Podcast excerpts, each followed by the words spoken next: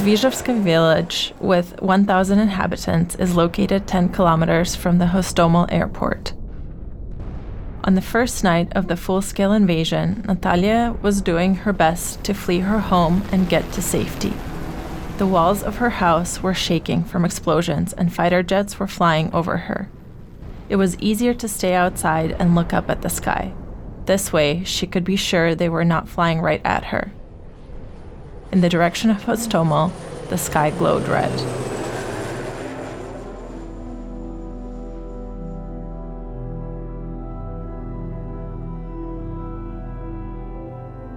Don't go outside. There are tanks out there. How locals from a liberated village in the Kiev region rebuild their homes again and again. The village residents had a group on Viber, the messaging app. As the invasion unfolded, the members of the group tried to think rationally despite their fear. Their priest Vasil conjectured that the Russians would not go through their neighborhood. After all, if the Russians' aim was to get to Kiev, it would be pointless for them to go through Zdvizhovka. He reasoned that it would not be easy for military vehicles to move from the highway onto village roads, which were not as well maintained. Despite Father Vasily's theory, later that night the group chat received an awful update. Tanks on the main street, about 90 or 100 of them, they turned the headlights off. For over a month, Zdvizhovka was under Russian occupation. After Ukrainian forces liberated the village on March 31, 2022, the first thing the residents did was retrieve their tools from the looted sheds and started working to rid their homes of all traces of the Russians' presence. We used to do whatever we wanted, and now we're rebuilding what we've created before. Natalia recalls how her fellow villagers reluctantly gathered up Russian military rations and other trash that was left behind when they retreated. Back then, she thought the village locals would have to rebuild from scratch.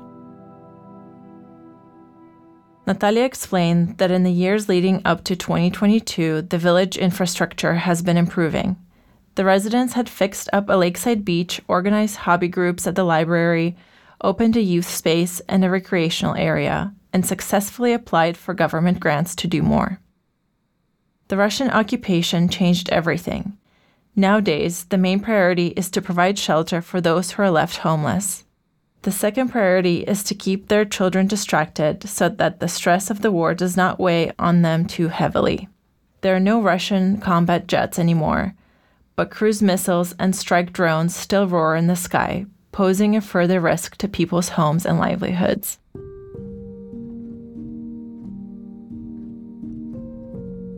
When nothing happens. In Zdvizhovka, they say there are three categories of residents the old timers, whose houses are passed from generation to generation, those who evacuated from Chernobyl after the accident at the nuclear power plant, and those who grew tired of big cities and decided to buy a house in the village. The latter jokingly call themselves downshifters. Natalia Knyazova and her husband Andriy belong to the third group. Both of them were city dwellers. She's from Kiev and he's from Dnipro. Nine years ago, they moved to Zdvizhovka to be closer to nature. However, they never had a chance to celebrate their new life in the village, for the Euromaidan revolution coincided with the move. During the uprising, the couple traveled back and forth to the capital to protest with fellow activists. When Russia invaded in 2014, Andriy went to the front lines and survived the Battle of Debaltseve in the ranks of the 30th Brigade. During the long year when her husband was away, Natalia, a nonprofit worker, kept herself occupied with work. Later that year, she also ended up in the eastern part of Ukraine, organizing two day cycling events in Kramatorsk, Slavyansk, Lysychansk, and Dobropillia. She now distributes bicycles in three cities for other purposes, so that doctors and postal workers can discreetly navigate roads that are constantly under Russian shelling. The idea for this humanitarian project, called Bikes for Ukraine, emerged as soon as the armed forces liberated the regions of Chernihiv, Sumy, and Kiev. Our interviewee Natalia told us all about her work on this project. Our organization is well known. we receive a request for bicycles. We don't have a bike park, but we have a wide network of contacts. So we started reaching out to acquaintances and partners, particularly in Europe, to see if they could help. The first batch of 80 bicycles from Europe was purchased by a Ukrainian company. We distributed them to volunteer groups in the liberated regions. We presented this campaign to the Congress of the European Cyclist Federation and managed to expand a small initiative into a large international one, said Natalia while scratching the ear of her black furry dog. She is used to channeling her energy and experiences into things that are important to her. As soon as she moved to Zdvyzhivka all these years ago, she was determined to find like minded individuals in the village who were eager to see things change for the better. In the fall of 2015, my husband returned and we finally started living here. We were strangers and no one knew us. But I have been working in the public sector for 15 years and it's hard for me when nothing is going on, Natalia explains. One of the first people we got to know here was Vitali. He hitchhiked around the world, but in February 2022, he stayed home. Vitali initially caught Natalia's attention because of his commitment to the environment, as he frequently organized cleanups and community events. Natalia's friend and colleague from the civil sector, Sasha, lived in the same street. Later, Vitaly introduced them to another couple who owned a sauna by the lake in Zdvyzhivka.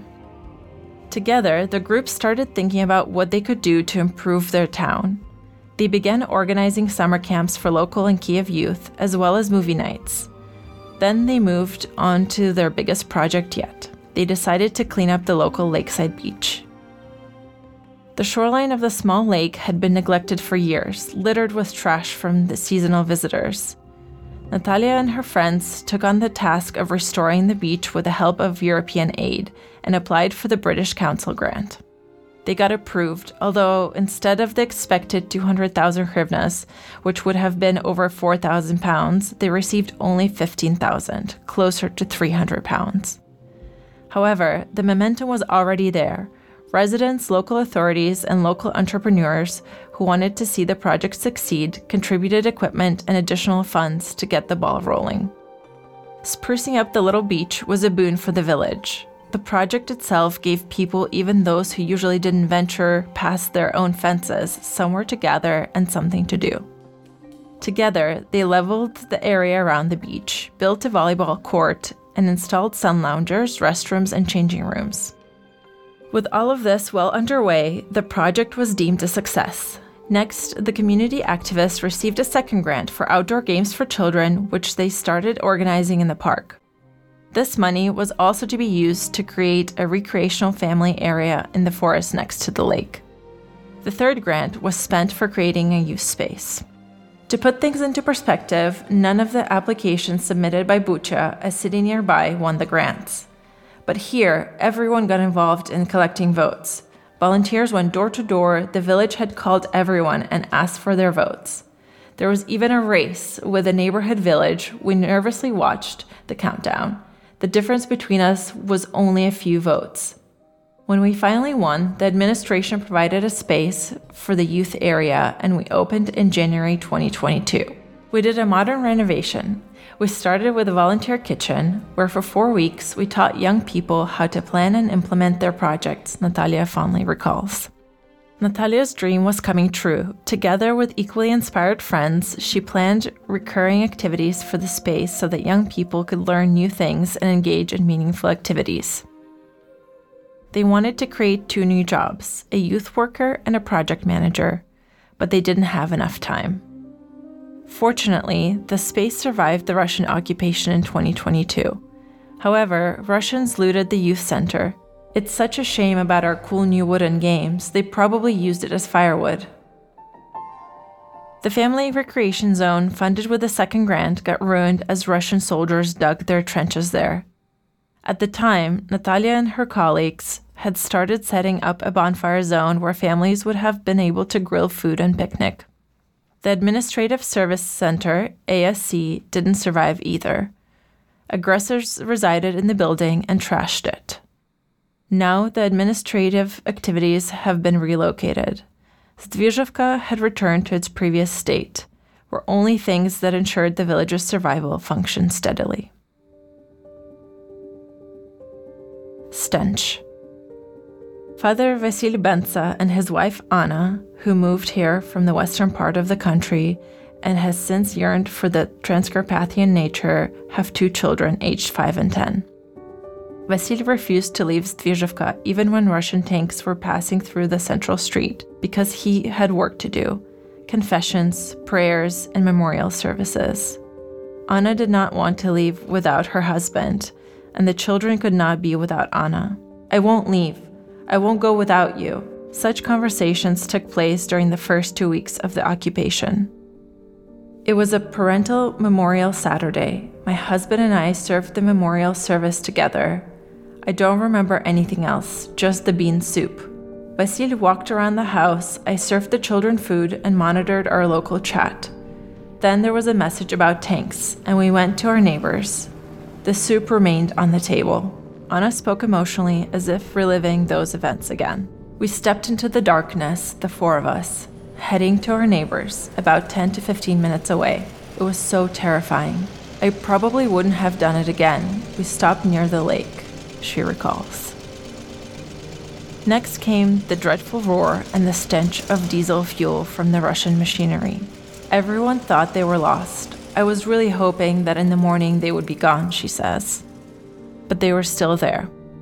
From the neighbor's window, Anna watched every day as the strangers roamed their streets. They entered empty houses and made themselves at home, clumsily adapting to their new surroundings. In Anna's hiding place, there were four adults and five children. Until the very end, they hoped they would be skipped, but then there was a knock on the window. They were asked to let a car into their yard.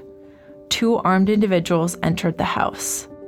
We asked if we could leave, and we went into the basement and they entered the house. It was incomprehensible to me. They saw the children, Anna says, both anxious and genuinely surprised. From the fragments of her memories, there was intense shelling. Our forces were targeting specific targets, and the Russians got scared. Helicopters were flying overhead. We even saw the pilots. Presumably, they were evacuating their wounded. The medical unit was set up in the Baptist church. The equipment was placed at the ostrich farm. We stayed in the basement for two days and two nights. The ceiling was leaking due to dampness. I was coughing, and my husband had a fever. I cried endlessly. The children were crying too, Anna says. In two weeks, on March 12th, Anna decided to leave with her children. It was risky and terrifying. We were told that the last convoy was shot at. We drove past Russian checkpoints, fearing that they would open fire. The next day, many cars were shot at. Among those people was an elderly lady from our village. She used to sing in a folk choir. Later, they killed the ATO veterans who were crossing the forest. They got captured and tortured. We know their families well. Someone passed through the forest and noticed their buried bodies, she recalls. Anna's house, like many others, was looted. Among all the items the Russians took from her cellar, she regrets the birch juice the most. I made a lot of it and didn't even taste it. When Natalia returned to liberated Zdvizhovka from Kiev, the first thing she saw was confused ostriches wandering through the dug up streets. Natalia's own house had to be extensively cleaned from the presence of the Russians. At first, they were afraid to enter and could only see the broken walls, shattered doors, and a littered yard. They cautiously made their way through the yard, accompanied by military personnel and emergency services. When they entered the house, Andriy carefully opened the drawers with a rope to avoid triggering any mines. The Russians had stolen all their clothing, not even leaving a pair of socks from her husband's belongings. But what hurt the most was the loss of his military awards, which had also disappeared. Our yard turned into a so called quest to piece together a Russian soldier a jacket here, boots there, trousers somewhere else, parts of uniforms, shells from projectiles, grenade fuse. I was scared. If there's a fuse, there must be a grenade somewhere. Our dog once brought something charred, but we didn't bother to investigate what it was. But the most disgusting thing was finding my underwear hanging from the chandelier. My husband burned aroma sticks in the house for a month to get rid of the Russian scent. But gradually, the feeling of home returned, Natalia shares. Out of the approximately 1,100 people officially registered in Zdvyzhivka, only 300 managed to leave during the occupation. Those who remained did their best to stick together. In one house, 32 people crowded together as neighbors gathered to quell their fear. They say there were 6,000 Russians, but we think there were many more. All the surrounding forests were dug up. When the berries started to ripen, no one paid attention to the mines.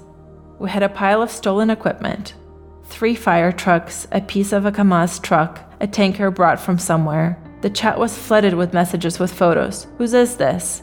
An acquaintance of mine found her home looking like an appliance store microwave ovens, washing machines. The house was full of goods stolen by Russians. They were probably planning to take them away but didn't have time. On the wall of the kindergarten, there was a sign that said, Forgive us. And inside, there was something like, Putin is your president, Anna recalls. By summer, Zdvyzhivka had somewhat recovered from the ordeal. Volunteer hubs were set up where humanitarian aid was distributed to the people.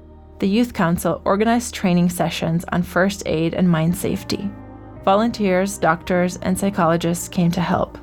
Natalia and her fellow villagers began to think about how to help those who had lost their homes.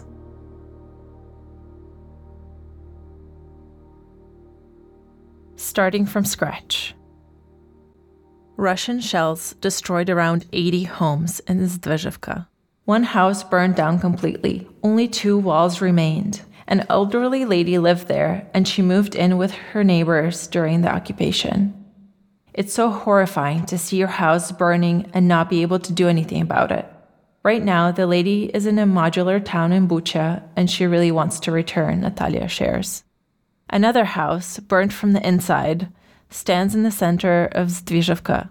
Its owner, Serhiy Savin, says that the house was shot at from an armored vehicle. They were lucky. At that moment, he and his wife Svetlana had moved to his mother in law's place, which is located a bit further away beyond the forest. After the shelling, the Russians took out the canned food from the damaged house. Even when everything was destroyed, they broke down the doors. They even blamed the destruction on the owners, who allegedly failed to indicate that people were living there by writing on the fence. Later, they even claimed that the shooting came from Kiev. The couple did not have money for rebuilding their home. The husband did seasonal work maintaining boilers, while the wife worked in a local store. The commission assessing the extent of the damage advised demolishing the house. However, the owner wanted their son, Serhiy Jr., who is currently in the military, to return to his home. So they approached Natalia to inquire about any state programs for reconstruction. Natalia has been cooperating with volunteer organization Building Ukraine Together, BUR, which helps with construction, repairs, and restoration of homes and public buildings. They informed her that they have a housing restoration program. Serhiy submitted an application and started waiting. While waiting, the locals raised funds for the roof. As autumn approached, they decided to collect money for windows as well.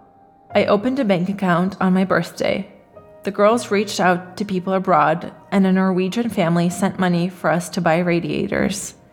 Then a project was announced, and 300,000 hryvnias were allocated. We renovated everything there plastering walls, bathroom, toilet, and flooring, Natalia smiles. Inside the house, there's no longer anything reminiscent of the destruction. When Serhiy Jr. came home on leave, he stayed in the restored house, just as they had hoped.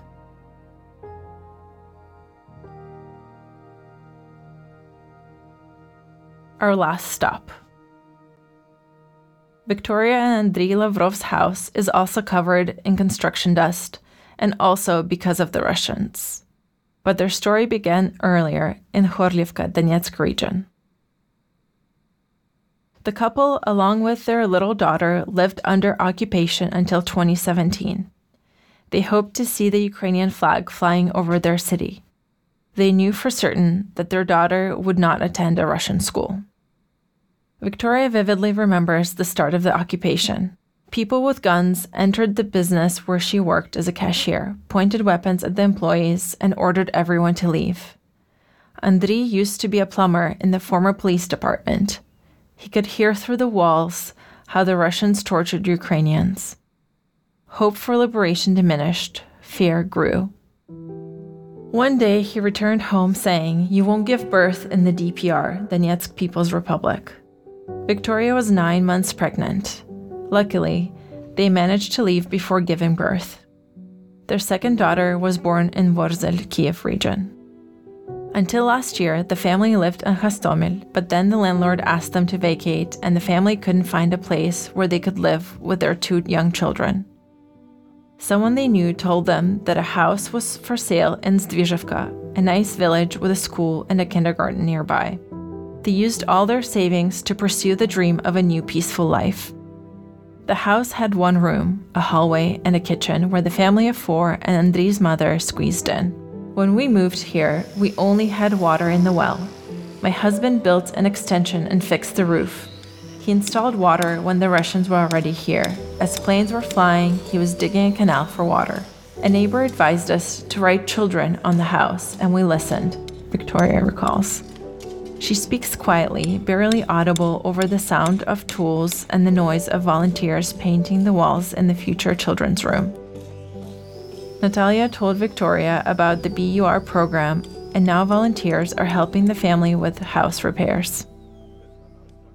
The corner of the large room is covered with drawings and cutouts from coloring books. Both girls really want to have their own space, Victoria says, looking at the bright spot in the room, the drawings. And she adds, This is our last stop. We won't go anywhere from here.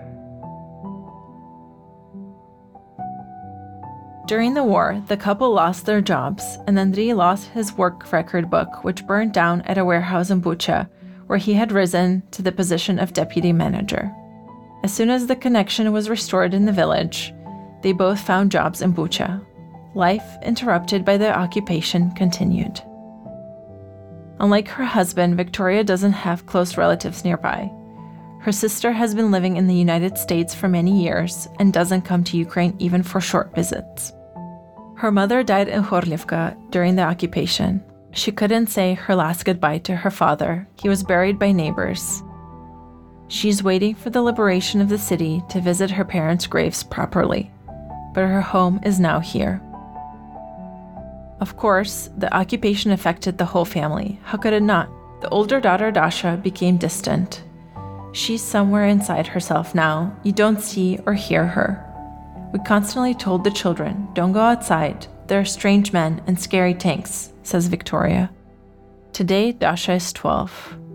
Thanks to her parents, she never had to attend a Russian school. Thanks to caring people, she feels needed volunteers gave her a laptop for studying. In the evening, she will go to Bucha with her parents to eat sushi and be able to stroll till the curfew without hiding from strangers. Zdvizhevka forest is still full of Russian trenches and wrecked equipment. Children play war there despite their parents' prohibitions. But in the same forest, now, without hiding, people, mostly older individuals, weave camouflage nets every week and send them to Ukrainian soldiers, thanking them for their liberation. Now they increasingly venture out from behind the fences to restore the Zdvizhevka to what it used to be as quickly as possible. During one of the shellings, two electric poles were knocked down in the village. The villagers didn't know it required a thorough professional repair, so they tried to take matters into their own hands. Priest Vasily went from house to house, gathering men who were not afraid of this work. He assembled 50 people, including engineers and electricians. For three days, Anna made sandwiches and tea for them while they tried to fix what seemed impossible to restore on their own. And miracles, of course, did not happen. But when experts arrived in the village, the joint efforts turned out to be not in vain after all. Zdvizhevka got its electricity back two weeks earlier than other villages.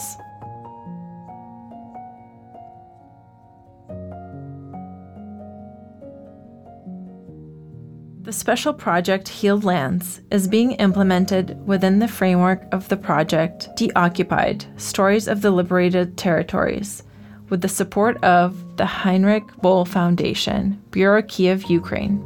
The project aims to show that Ukrainians do not give up, do not wait for external help, but rather restore life in their local communities or in their homes, although the war continues. Within this text, we tell the story of rebuilding life in those Ukrainian territories that were temporarily occupied or surrounded by the Russian army. We publish stories based on the human experience of war about those who not only find the strength to continue living, but also inspire others with that strength. Those who showcase examples, inspire, or through their initiatives help villages, towns, or cities recover from the war.